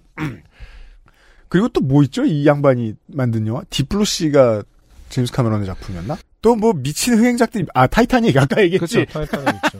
음. 네. 타이타닉 도 그랬죠. 타이타닉이 제가 20대 때에 아무도 안 본 사람이 없던 영화여서 되게 짜증났죠. 그런데 아바, 아니구나. 이게 뭐야? 이렇게 제임스 카메론을 검색했더니 음, 아바타 5, 4, 3가 다 이미지는 없이 음. 그, 예정됐다는 예정작이 설이 있네요. 있더군요. 일단 오, 신기하다. 2000 아바타 후속작이 올해 말에 나오죠. 그러네요. 아바타 네. 물의 길이라는 음. 그 후속작이 2022년 12인데, 음, 땡이버 영화 정보에 보면은 아바타 5까지 2027년에 예정이 돼 있네요. 아 이게 이게 오늘의 이 마지막 사연을 헐. 위해서 요걸 전제할 필요가 있겠습니다. 네. 저는 아바타를 보긴 봤는데 대충 봐서 기억이 잘 안 나요. 안승준 군은 보셨죠? 본 것 같아요. 에디터 뭐, 너도 도움이 안 에디터 봤어요? 아니, 이제 저도 봤는데, 뭐, 그래픽적으로 그 당시에 워낙 화제였기 때문에, 음. 뭐, 봤는데, 사실은 기억은 잘 안 나요. 그- 그렇게 인상적이진 않았던 것 같아요. 저는 이거를 개봉한 날에 가서 봤는데 네. 음. 이게 그 3D로 봐야 되는 영화인지를 몰랐어요. 음. 아, 이게 3D로 봤나? 그 선택이었겠죠? 음. 선택인데 3D로 봐야지 이제 진가를 느끼. 아, 맞아, 맞아. 그랬던 것 같다, 맞아. 근데 저는 개봉 날에 2D로 봤어요. 음, 모르고. 몰랐죠. 그냥 개봉했대 이러고 그냥 2D로 갔다. 아, 맞아요. 그래서 제 기억에도, 야, 3D, 3D로 보면 어지럽대. 그래갖고, 아, 나 어지러운 거 싫어. 막 이러면서 그냥 2D로 볼래. 막 이랬던 기억이 나는데. 아, 전정기관 땡밥들이 그런 대화를 나누고. 그리고 저도 이거 3D로 안 보면 죽을지도 몰라 하면서 달려갔던 영화는 살면서 인터스텔라 하나밖에 없었어가지고. 근데 어. 아바타도 그런 작품이었던 것 같더라고요. 맞네요. 기억이 음. 나네요. 저는 음. 참고로 매트릭스 1을 작년에 봤습니다. 매트릭스 1을요? 네. 아, 그렇죠. 그런 매트릭스도 너무너무 유명해서 약간 미루고 미루는 그런 개념, 감이 좀 없지 않아 있죠. 이게 되게 그 좋은 어 주제어를 이지영 씨가 던져주신 게 이 긴 주제어. 남들은 다 봤고 수상 경력과 대중의 극찬도 화려해서 영화사에 한 획을 그은 대작이지만 정작 나는 딱히 땡기지 않았기에 한창 상영할 때 안 보고 지나쳤던 영화. 아마 음. 지금 한국에서 타짜 못 본 걸 비밀로 하고 있는 사람 되게 많을 거예요. 제가 아. 대학교 입학했을 때는 그게 매트릭스 1이었거든요. 대학교 이제 학교 가는 이제 저 지하철역에서 내려서 걸어가면 매트릭스 광고가 몇 개가 붙어 있고 술집 이름이 매트릭스. 네. 아 그래서 어느 귀신에게 끌려가서 봤는지 모르게 누군가랑 봤어요. 네네. 학교 친구들이었을 거예요 아마. 아직 시작도 안 했어요. 아바타는 되게 그런 영화였습니다. 그런데 이번에 2탄 개봉으로 리마스터링을 해서 상영을 하고 있잖아요. 뭔가 마치 세상이 아바타를 안 본 눈인 저에게 아바타를 제대로 접할 수 있는 마지막 기회를 주는 것 같아서 같은 안 본 눈을 가진 동생과 함께 아바타를 극장에서 보기로 결심했습니다. 아빠도 남자친구도 입을 모아 말하기를 아바타는 내 인생 최고의 영화 중 하나이며 두 번, 세 번을 다시 본 영화라고 이번에도 잘 보고 오라고들 하더군요. 어, 그렇군요. 평균적으로 이런 반응이 나올 수밖에 없죠. 인류 영, 그러니까 인류 사상 가장 많이 팔린 영화니까요, 이건. 음. 네. 오늘, 과로, 토요일, 과로는 마침 동생과 제가 약속이 없는 날이라 토요일에 아바타를 보기로 정하고 전날에 예매를 시도했습니다. 동생이 번개장터를 통해 할인된 영화 티켓을 구매할 수 있다기에, 아, 또 이런 류의 상품권 깡이군요. 어, 그렇군요. 믿고 동생에게 예매를 부탁했습니다. 동생은 정말로 정가보다 좀 더 싸게 3D 극장 아바타 예매에 성공했고 상영 장소는 집에서 전철을 타고 30분 정도 소요되는 영통역 음흠. 영통 땡가 박땡이었습니다. 네. 과로 가장 가까운 3D 상영관이 여기였지요. 과로. 어, 저 그때 인터스텔라 단순히 인터스텔라만 보려는 이유로 서울 저 한가운데 어딘가에서 춘천에 갔던 기억이 납니다. 어, 정말요? 네. 음. 아내한테 영화 재밌었지만 음흠. 그래도 너무 머리까지 끌고 온 게 좀 어색해서 닭갈비 먹을까? 했다 그냥 가자고 피곤하다고 저도 동감하는 왜- 왜냐면 앞에 말한 게 진심이 아니었기 때문에 네. 3D 영화는 그렇게 중요합니다 때로 집착을 하기 시작하면 아, 아니 아까 무슨 그 부부 관계에 대해서 말씀을 하셨잖아요. 뭐 이렇게 갑자기 사라졌다라는 것은 좋은 관계는 아니었을 거다라고 아까 네. 어, 예상을 했었는데 영화를 보고 닭갈비 먹을까? 아니 그냥 가자. 이거 좀 문제 있는 거 아닙니까? 아니에요 서로 진심을 이해한다는 겁니다 아 그렇군요. 제 말투를 듣고 아 이 새끼가 마음에도 없는 소리 하지 마이 그렇죠. 새끼야. 네. 나도 피곤해. 뭐 이러면서. 음. 아니면은 저는 인터스텔라 파와는 말을 안 한 그래비티 파였습니다. 음, 그래비티. 아, 그, 그 그것도 비슷했나? 3D로 봤던 것 같은데 저도 음. 그, 그래비티가 좀 더 나중에 나왔나? 예, 근데 그 둘이 되게 싸웠어요 그 당시에. 아 어떤 게 더 좋은 영화인지 대충 비슷한 시기가 그 맞아 그랬던 것 같네요. 예, 아바타도 그렇게 멀리 있진 않아요 기간상 네. 얼마나 대작일까 얼마나 재미있을까를 기대를 하며 알람도 맞춰놓고 잠에 들었습니다 그리고 오늘 아침 피곤한 몸을 이끌고 오전 11시 영화를 보기 위해 영통으로 갔지요. 음. 무사히 발권을 하고 3D 안경을 받고 이제 드디어 아바타를 본다. 어떤 내용인가? 파란색 외계인이 나오는 것 같던데 무슨 스토리인가? 부푼 기대로 자리에 착착했습니다. 9시가지의 영화관에 영화관이라 그런지 상영관에 사람이 많지 않았지만 네. 영통 무시하는 발언이 아니, 꼭 무시가지. 무시라기보다는 실제로 이렇게 그렇게 구분하는 사람들이 지역에서는 좀 있지 않나요? 구, 구시가지 쪽 있고 신시가지 쪽이 있다 이렇게 그냥 뭐 드라이하다고. 하거니와. 네, 네. 그리고 11시엔 보통 뭐 사람이 넘쳐나진 않고 음. 네 그렇죠. 그리고 이건 한국 사람들은 다 압니다만 땡과 박땡은 원래 사람이 많지 않습니다 아 그래요? 거의 대부분의 경우 어. 네 조용하고 자리도 좋은 곳에 앉을 수 있어 좋았습니다 영화가 시작됐습니다 오래전에 만든 영화임에도 그래픽과 연출이 지금 봐도 이상하지 않고 고급져서 진짜 잘 만든 영화가 맞구나라는 생각이 들었죠 음흠. 우리가 이 CG에 대한 감이 좀 둔해져서 그런지 모르겠는데 음. 어, 이미 10년, 20년 전에 CG로 압도하는 영화 다 봤어요, 저는. 그렇죠. 그랬다는 생각이 들어요. 제임스 카메론의 작품 거의 다 그랬고, 음흠. 그리고, 어, 제가 트랜스포머 시리즈를 좋아했던 것도 그거였고요. 네.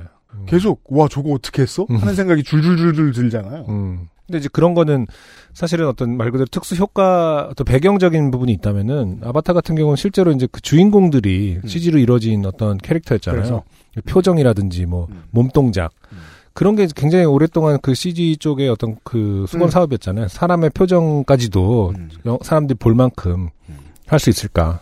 그런 면에서 좀 한 획을 그었던 거죠. 그 음. 지금 봐도 어색하지 않은가 보네요. 네. 사실은 지금 뭐 예를 들어서 애니메이션 어색하다는 보면은 생각은 한 번도 안 해봤던 것 같네요. 이렇게 음. 건성으로 봤지만. 지금의 애니메이션들 보면은 진짜 완벽하거든요. 사실은 뭐 거의 딥페이크 수준이니까. 음. 어. 그왜 옛날에 토이스토리가 거의 94년인가 막 이렇게 나왔을 때그 음. 기술 사람의 얼굴 표정을 재현하는 게 너무 힘들어서 다 토이만 나오는 거잖아요. 그, 그렇죠. 어, 얼굴 표정이라는 게 제한된 캐릭터들로 음. 동물도 아닌 그냥 장난감 어색해도 되는 그렇죠. 예. 그런 거에 비하면은 아마 아바타 때가 정점이었던 것 같긴 하네요. 2009년이라고 하셨죠 아까. 음. 음. 어, 지금 다시 궁금하긴 하네요. 지금 봤을 없어요. 어, 아니, 그니까, 음. 그 CG의 어떤, 그 표정의 어떤 어색함이 있는지 없는지가 좀 궁금하긴 하네요. 음. 음.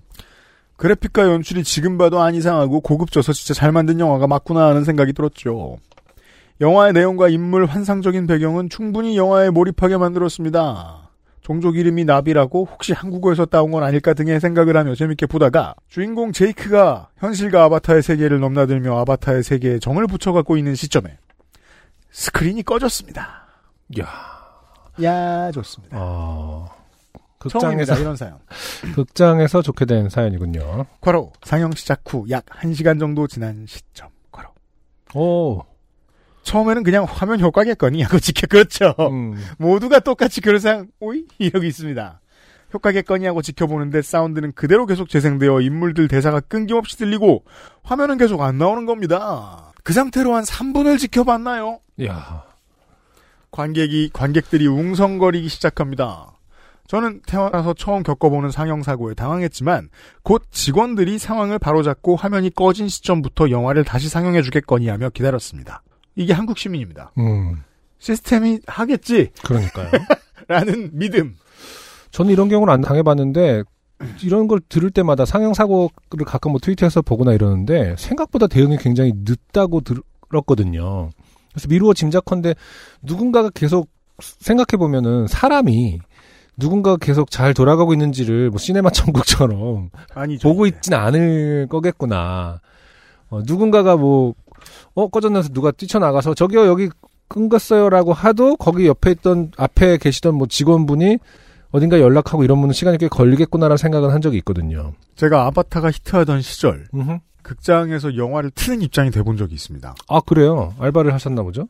앨범의 어, 런칭 행사를 그쵸, 그쵸.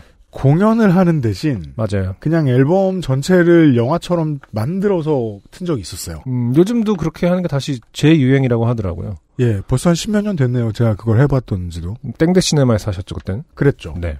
어, 그, 그것 때문에 제가 편집 tool을 처음 배웠었는데, 그때. 음, 그래서 현대의 극장 영사실도 들어가 봤죠. 현대의 극장 영사실. 사람 없고요. 그렇죠. 네. 음, 음. 아무도 없나요? 그러니까 그 버튼은 눌러야 되는 거 아닙니까? 누군가가? 가끔 유령인가 싶은 사람이 지나가고요. 당연히 에어컨이 빵빵 나오는 네. 기계들이 가득한 음, 서버실, 서버실. 뭐 렉가 그냥 렉만 쭉쭉 있습니다. 네. 예, 그리고 어딘가에서 영화가 쭉 나오고 있고요. 음. 멈췄을 때 신호가 오요란하게 나올 수 있는 환경이 아닙니다. 극장은 왜냐하면 사운드를 함부로 틀 수 없기 때문에 음, 웬만한 걸. 음, 예, 그래서 쉽게 알라밍이 될 수 있는 시스템이 있는지도 알 수 없어요. 그러네요. 빨리 대처는 힘들겠어요. 음. 들어가서 본다. 음. 이것도 오토바이 이런 것처럼 꺼졌어요. 뛰어다니며 어, 아니면 뭐 쿵쿵쿵 꺼졌어요. We want food 뭐 이런 것처럼 식당에서 관객들이 대동단결해서 쿵쿵쿵 해서 사인을 주지 않는 한 누군가 총 떼면서 끝까지. 어, 가- 달려가야 되는 부분인가 싶기도 하고요. 그런데 위 상태 음흠. 화면이 꺼져 있고 사운드가 계속 진행되는 상태로 10분이 넘어가도록 어떠한 안내도 직원의 등장도 없자 화가 나기 시작했습니다. 야, 거기에 모여있던 사람들이 다 착하네. 어떻게 10분을 버팁니까? 그러니까요. 이름 있는 영화관에서 이게 무슨 일인가? 그것도 아이맥스관 아바타 리마스터링 상영하는데 영사기 옆에 직원이 없나? 설명드렸고요. 네, 없습니다. 가만히 대부분은. 있으면 안 될 것 같았던 저는 직원을 만나기 위해 밖으로 아, 나왔습니다. 그렇죠. 어, 이런 분들이 어, 있는 거죠. 있어야 세상이 돌아갑니다. 음. 계속 기다리는 게 아니라 본인이 직접 해결하러 나서야 되는 거죠. 상영관 복도 끝에 어떤 젊은 여성분이 직원분께 조곤조곤 따지는 듯한 상황이 보여서 그리로 갔습니다. 직원은 잠시 오류로 상영이 멈췄다, 곧 다시 상영하겠다라는 말을 하고는 무전을 하더니 여성분과 제게 5관에서 상영을 재개해 드릴 테니 5관으로 오시면 된다고 합니다. 저는 오관으로요? 그럼 오관으로 다 이동해야 한다는 건가요? 네. 직원. 네, 오관에서 다시 상영 도와드리겠습니다. 영화가 멈춘 뒤로 아무 안내도 못 들었는데요. 그럼 제가 사람들한테 오관으로 오라고 말하면 되는 건가요? 직원. 네, 그렇게 해주시면 됩니다. 오관으로 오시면 됩니다. 자, 뭐 직원이 뭐 대단한 저기가 그 권한이 있을 리 만무 네. 하니까 이지영 씨처럼 하는 게 이제 가장 사태를 빨리 해결할 수 있는 합리적인 방법일 수 있습니다. 네. 아바타 3D를 오관에서도 볼 수 있는 건가요? 직원. 예? 아바타요? 아. 이런 실력은 이제 사회생활의 실력이죠. 네. 다시 한번 디테일을 확인하는 그러니까요. 습관. 굉장히 좋은 습관입니다. 그거 이거 모르고 안 물어보고 오관으로 다 갔다가 오관으로 갑시다 갔는데 그렇죠. 아, 코미디 영화 같은 거 아하하 막 이러면서 갑자기 볼 수는 없는 거지 않습니까? 저는 그때 알게 되었습니다. 이 직원은 아바타 상영에 대한 이야기를 한 것이 아님을. 아바타뿐만 아니라 다른 영화 상영에도 문제가 있었나 봅니다. 아. 저. 저는 지금 아. 아. 바타가 화면이 안 나와서 아이맥스관에서 와- 나왔습니다. 음. 직원. 아, 네. 잠깐만요. 가로 열고 무전. 아, 한 10분 정도 걸릴 것 같습니다. 다시 안내해 드릴게요. 에, 에디터가 지금 링크를 하나 보내줬는데 작년 국감에 나왔던 얘기예요. 극장 음. 3사가 직원 54%를 감축했다고요. 아이고. 네. 네. 그러면 이제 직원들은 다 주로 20대들이죠. 음흠. 네. 그러니까 가뜩이나 실무를 많이 안 해본 인생인데 어 남의 실무까지 다또 맡게 됐을 거예요 아마 네. 그때. 별 소득 없이 다시 돌아왔더니 상영관에는 아바타 화면이 나오고 있습니다. 음흠. 상영관 불은 다 켜진 채로요. 동생에게 어떻게 된 거냐고 물어보니 방금 화면이 나오기 시작했다고. 그런데 화면이 끊긴 부분부터 다시 틀어주는 게 아니라 내용이 넘겨진 채로 틀어줬다고. 헐. 화면을 보니 내용은 기승전을 향해 가고 있는 듯 인물이 서로 갈등을 하고 있습니다. 어떤 부분부터 갈등이 촉발해 촉발되었는지 무슨 일이 있었는지는 보지 못한 채로 다짜고짜 인물들이 싸우는 장면부터 다시 보게 됩니다. 제임스 카메론은 급하거든요. 네. 이때 돈을 들였는데 2시간 40분밖에 못해. 스토리가 빨라야 됩니다. 저는 반쯤 포기하고 후반부라도 잘 봐야지라는 마음으로 다시 안경을 썼습니다. 그런데 상영관 불이 계속 켜져 있어. 음. 안경 렌즈에 불빛이 번지고 3D 효과도 사라진 것 같습니다. 알고 보니 이어서 틀어준 영상은 2D 영상이었어요. 야, 이거 진짜 플라시보 같이 이제 모르고 끝까지 안 해주고 이제 숨겼는데 어, 대단했지? 막 이러면서 진짜 웃겼겠네요. 뒤부터 짱이었다고. 음. 그렇게 5분 정도 상영을 이어가더니 결국 직원이 들어와 3D 영상기에 문제가 생겨 상영이 어렵겠다. 데스크로 오시면 환불과 보상을 도와드리겠다는 말을 했습니다. 네. 너무너무 기분이 안 좋았습니다. 인생 처음으로 보는 아바타 3D인데 처음이라는 소중한 기억이 다 망쳐진 것 같습니다. 터덜터덜 동생이랑 데스크로 갔더니 티켓 영수증을 주시면 바로 환불해드리겠다고 합니다. 그리곤 아바타2의 땡가박땡 관람권 두 장을 받았습니다. 야 이게 신기합니다. 올 겨울에 개봉하는 영화인데 티켓을 줘요. 음, 아바타 2, 2네, 그러네요. 음. 아바타2를 보려면 다시 땡가박땡으로 와야 한다니 떨떠름했지만 일단 티켓을 받고 직원께 여쭤봤습니다. 지금 2D는 나오는 것 같은데 2D로라도 마저 보고 갈 수는 없나요? 직원. 아, 보여드릴 수 있긴 한데, 재부팅을 하면 시간이 길어질 수 있어서요. 아, 2D로도 볼 수 없는 것 같아 어쩔 수 없이 에스컬레이터를 탔습니다. 여기서 이제 슬쳐 지나갑니다. 음. 무슨 소린 모르겠지만 무슨 소린지 모르겠지만 안 된다는 것 같구나. 빠지자. 그러니까요. 전체적으로 합리적입니다. 이. 직원의 그것도 사실은 아무 설명이 없다라는 것도 사실 약간은 뭐랄까 좋은 대답은 아닌 것 같은데 음. 음, 재부팅을 해야 돼 재부팅을 하면 시간이 길어질 수 있어서요. 그 재부팅 왜냐면은 어쨌든 알고 보니 영화가 길어지고 director's cut. 재부팅을 네. 얼마나 길어진다는 건지 그렇죠. 재부팅의 시간은 뭐 필요하겠죠. 하지만 그게 5분이면은 뭐 5분만 해도 괜찮으시겠어요? 5분은 기다리셔야 돼. 이런 식으로 말할 수도 있는데 그냥 약간 좀 어려운 말로 넘긴 것 같다는 느낌이 좀 있습니다. 음. 음. 그러니까 이쪽 troubleshooting을 해야 하는 분이 아닌 분이 그 자리에 그렇죠. 계셨을 가능성이 높은 거죠. 네. 2D로도 볼 수 없는 것 같아 어쩔 수 없이 에스컬레이터를 탔습니다. 내려오면서 동생에게 오늘 우리처럼 아바타를 생전 처음 보는 사람도 있을 텐데 이게 무슨 일이냐? 라고 했더니 앞에 내려가시던 여성분이 저희를 슥 돌아보시며 저도 오늘 처음이에요. 라고 하시더라고요. 눈이 촉촉해 보이셨던 그 여성분께도 많이 속상한 기색이 느껴졌습니다. 저희 자매 또한 착잡하고 억울한 마음으로 귀갓길에 올랐습니다. 그리고 저는 동생에게 환불은 잘 됐냐고 물어봤는데 설상가상으로 동생 헐 맞다 나 티켓 번개장터에서 산 거라 환불도 판매자한테 됐을 텐데 아, 그러네요. 아 저는 어서 메시지를 보내 자초지종을 알리라고 말했고 동생은 메시지와 계좌번호를 보내 사태를 알렸습니다. 판매자가 글을 읽지 않자 불안감이 엄습했으나 일단 뭐라도 달달한 걸 사 먹어서 기분 전환을 해야겠다는 생각에 venti 사이즈의 아이스 바닐라 라떼와 버터크림 와플을 사왔습니다. 네. 오래된 국룰이지. 네. 다행히 저녁에 뒤늦게 메시지를 본 판매자분이 환불된 티켓값을 동생 계좌로 보내주어 환불 절차를 무사히 마치게 되었으나 분명히 큰 스크린으로 아바타를 봤는데 지금까지도 영화의 뒷부분을 모르고 있다는 현실. 나의 첫 아바타 감상의 기억이 불쾌하게 덮여진 것 같은 좋게됨이 좋게됨이 기분을 다운시켰습니다.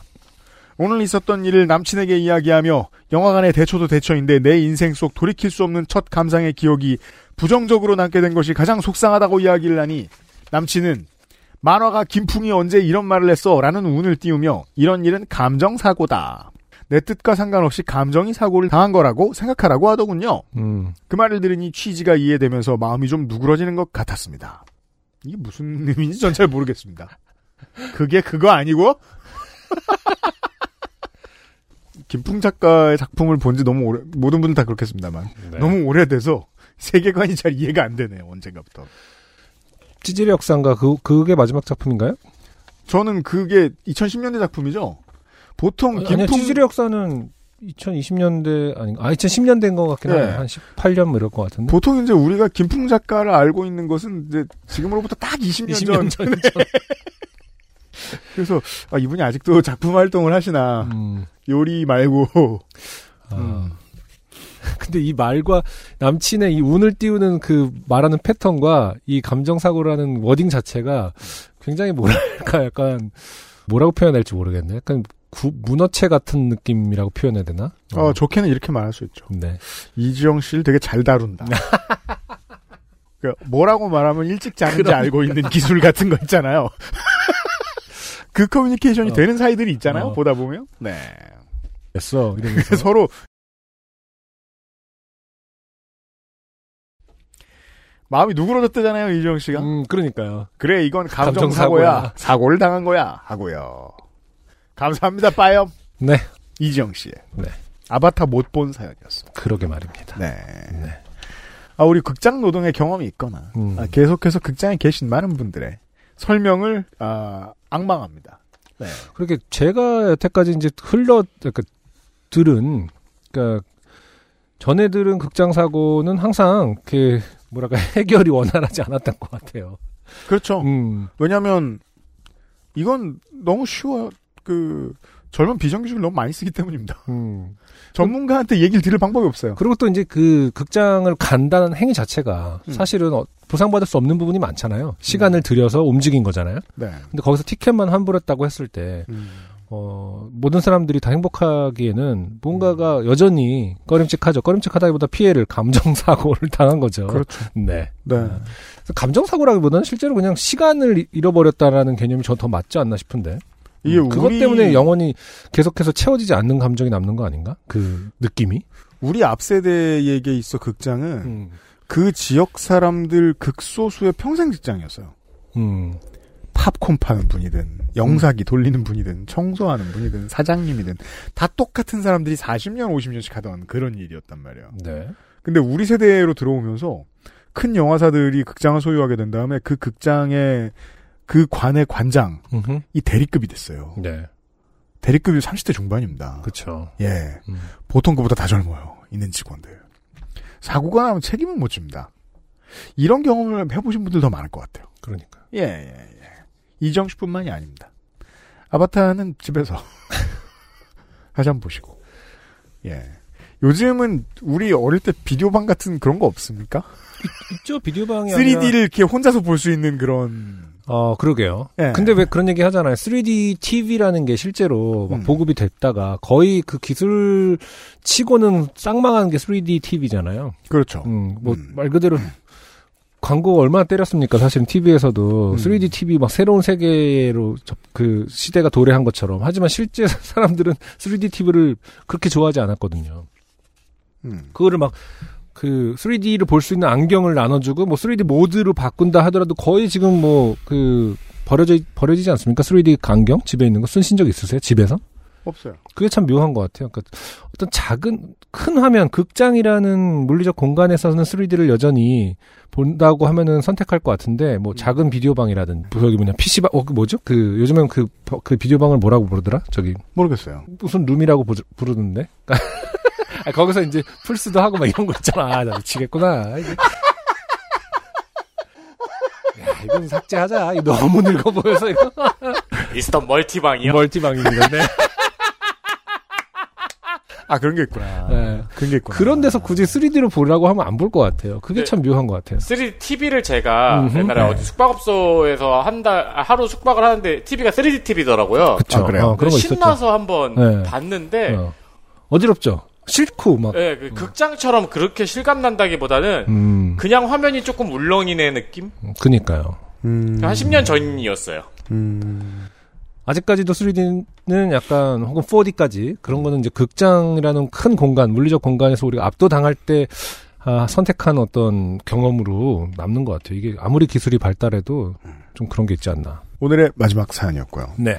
탈락자 중에는 권오찬 씨가 계셨는데 어, 올해의 학교 축제 기간 동안에 그 기숙사로 돌아가시는데 네. 웬 나이 드신 분들이 신문을 나눠주시길래 어, 생각 없이 봤더니 음. 어, 남묘 호랭개 교에서 나눠주는 야, 신문이었다. 이건 진짜 오랜만에 좀. 근데 이걸 남묘 듣습니다. 호랑이 교라고도 부르나요? 모르겠습니다. 그럴게요. 남묘 호랭개교. 그쵸. 음. 어, 남묘 이게 지금 그 호랑이교. 주석 남묘호랭개교라고 불림. 가로 열고 나무 묘법 연화경의 일본식 발음 남묘호랭개교.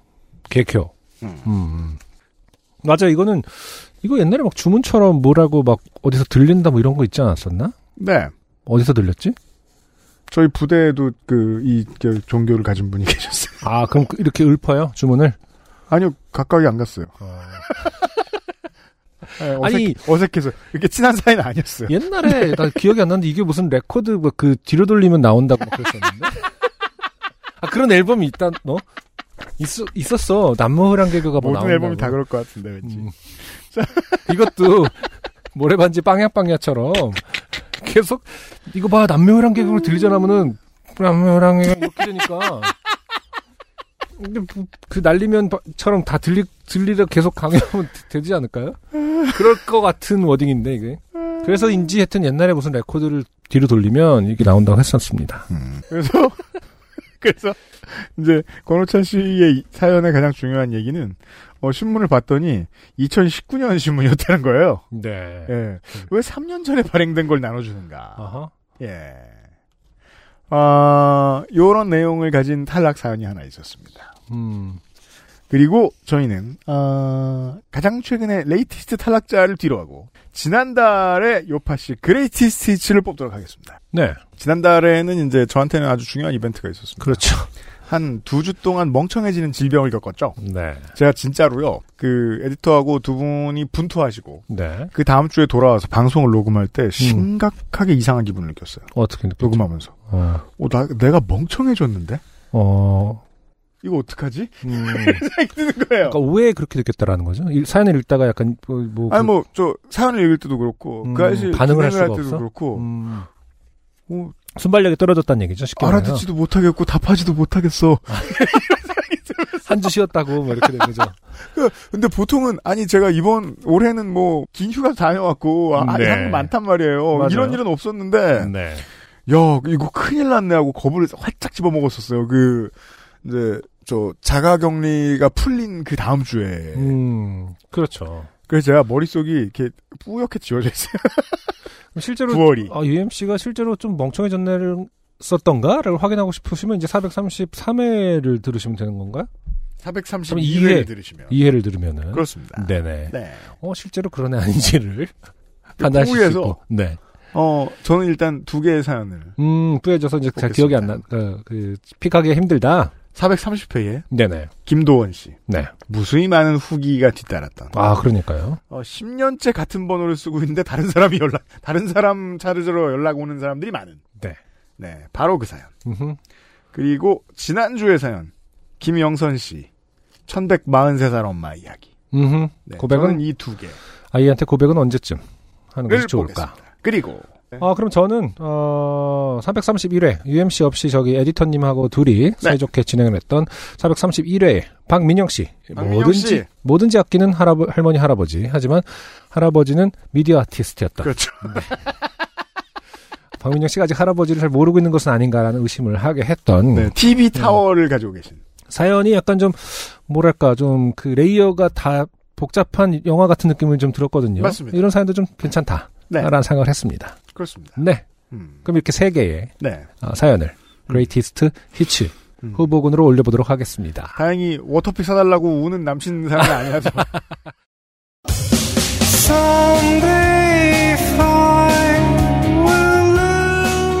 아 치- 최근에 제 얘기를 듣고 그 얘기를 듣고 워터픽을 구매했다라는 저에게 지인이 있으셨어요. 함부로 떠들면 안 돼요. 하지만 워터픽은 건강에 좋은 거니까 아, 네, 그건 그래요. 제가 단언컨대 워터픽은 그 전의 삶으로 돌아갈 수 없습니다.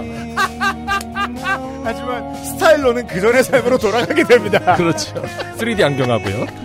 요즘은 팟캐스트 시대 443번째 시간 함께 해주셔서 감사합니다. 수혜 입으신 분들 없길 바라고 빨리 복구하시길 바랍니다. 안승준과 유엠씨였고요. 윤세민 에디터가 편집해서 듣고 계십니다. XSFM이에요. 감사합니다. XSFM입니다. P, O, D, E, R, A.